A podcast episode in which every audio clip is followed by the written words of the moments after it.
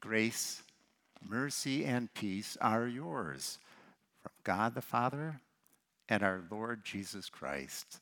Amen. You are beloved in the Lord. Today's Old Testament reading of Naaman and Elisha the prophet is a beautiful example of how the Lord God uses the ordinary to accomplish the extraordinary. Listen as Nathan, uh, Naaman could share God's word. Are you here, Naaman? Well, we'll see.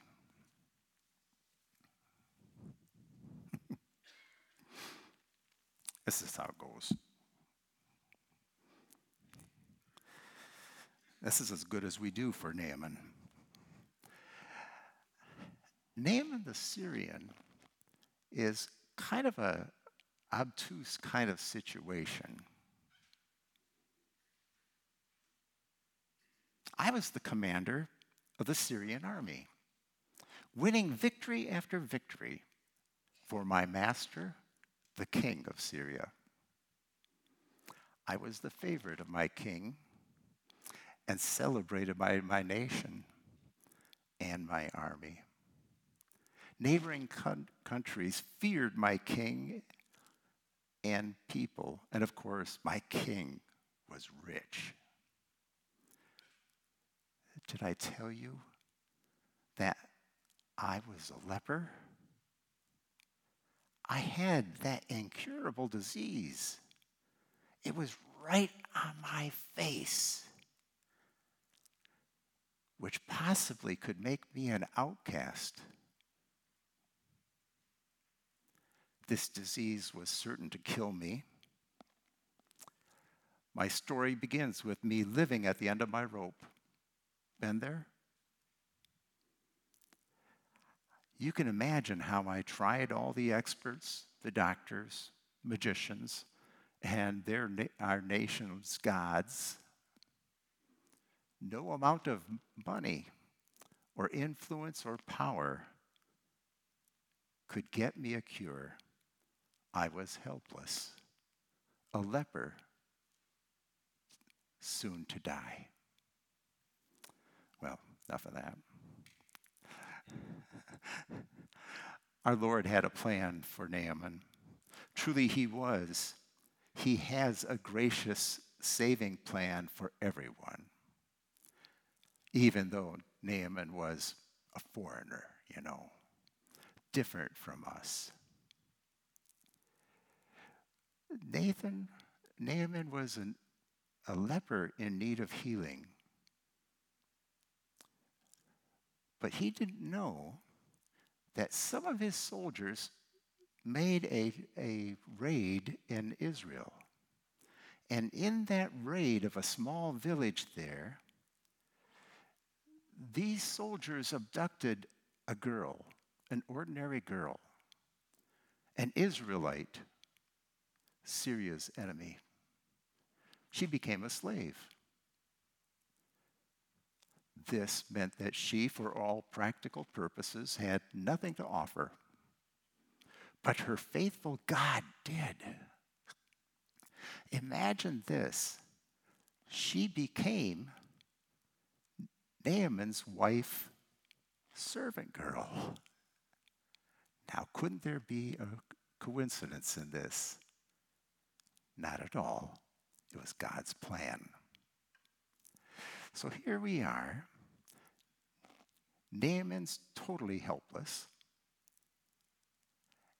And she tells her mistress, her boss, go see the prophet who is in Israel. His God can cure leprosy. No problem by sharing what she knew about God. This girl gave Naaman what no one else could healing and hope. So the Syrian king, Naaman's commander, checked out his Blue Cross Blue Shield benefits. And he came up with a whole bunch of gifts, very expensive gifts of clothing and everything, to be given to the king of Israel. Naaman gave the letter to the king of Israel himself. This man was a pagan, a worshiper, a worshiper of Baal, a false god. Naaman gave the letter to the king. When this letter reaches you, know that I have sent to you Naaman, my servant, that you may cure him of his leprosy. And when the king of Israel read this letter, what do you think he did? He tore his clothes in great fear. Oh, the king of Syria is calling me out.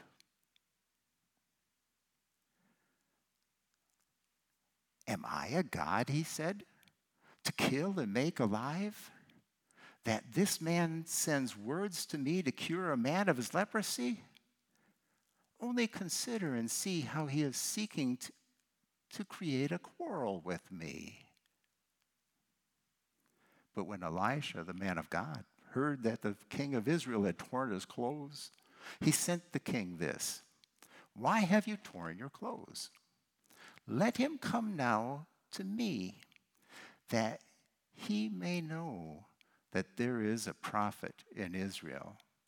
So Naaman came up with his horses and chariots and stood there at the door of Elisha's house.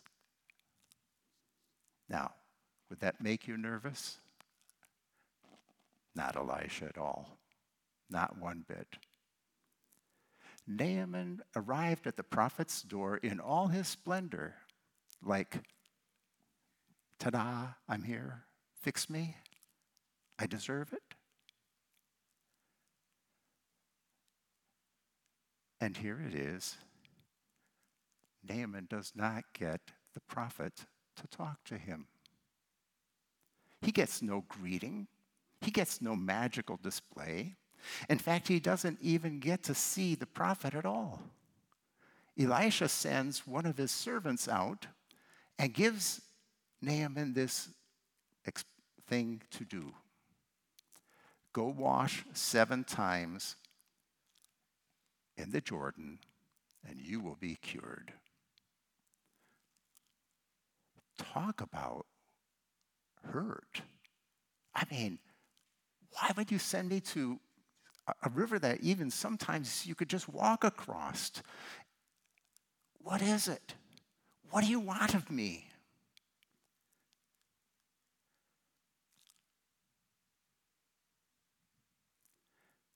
But of course, even being offended, when Naaman did it God's way, he was healed. One, he was healed. Two, Naaman, even better, became a believer and was healed spiritually, physically. And can you go further? Yes. Naaman went back home. And contrary to what all the other folks in Syria did, he was there as a witness to the true and living God.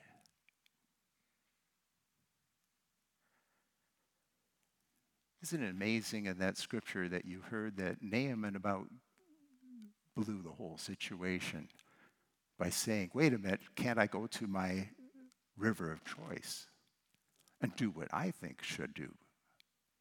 I think that's something I've said to the Lord. How about you? It just goes like this. His servants came to him and pleaded for him to wash from the beginning to the finish, God uses, like you know, the ordinary to accomplish the extraordinary. God still uses the ordinary to accomplish the extraordinary. Look at yourself. Look at me. Who am I? How did you become a child of God, an heir of heavenly of, of a heavenly kingdom? Did God speak to you from a burning bush? No, that was Moses. Have you a vision of your way to work? Of how great you will be? No. Did you have, were you miraculously healed by a prophet of God? No. For most of us, it was rather ordinary. See, that water, even from a dirty river, was just like this. We were told by parents or friends Jesus died for our sins on the cross. Totally abased, suffering and dying there. And we received the gift of the Holy Spirit in baptism through God's Word and ordinary water. No trumpets going, no magic, not a bit. And it was even accomplished through some ordinary pastor guy, you know.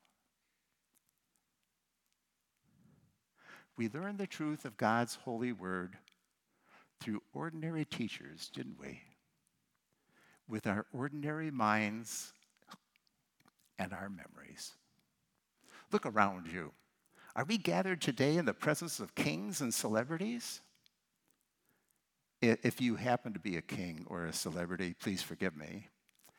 We receive the Lord's body and blood in ordinary bread and wine, given out by the ordinary hands of those who serve. Our Savior, Jesus, good news, works for all people. Jesus says, You know it well. For God so loved the world that he gave his only Son, that whoever believes in him should not perish, but have eternal life. Again, Jesus says, Truly, truly, I say to you, whoever hears my word and believes him who sent me has eternal life. He does not come into judgment, but is passed from death to life. The gospel message that you hear each week in this church, in this ordinary church, but it's a beautiful place to be, is still the power of God for the salvation of all people.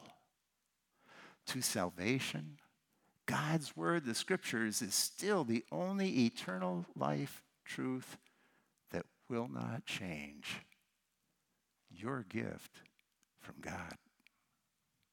The sacraments will still give what God promises they give the body and blood of Christ Himself. God works where He chooses to work. And Jesus put it this way God has called you to be His child forever.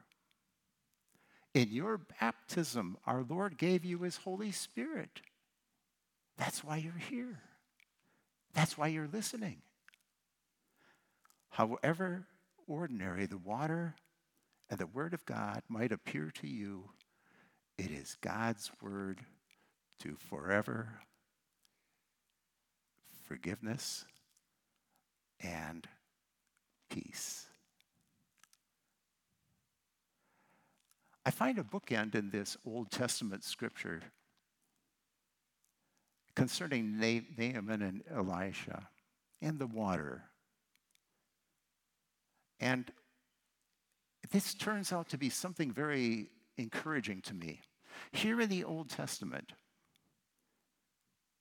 you have a man healed by being washed with water, with the word of God coming through Elisha to Naaman. Okay? There's another bookend that I find too, having to do with God's word and water. It's the same in the New Testament. There, our Lord Jesus healed a blind man with what? Water and the Word of God. Jesus said to the blind man, Go wash in the pool of Siloam, which we sent.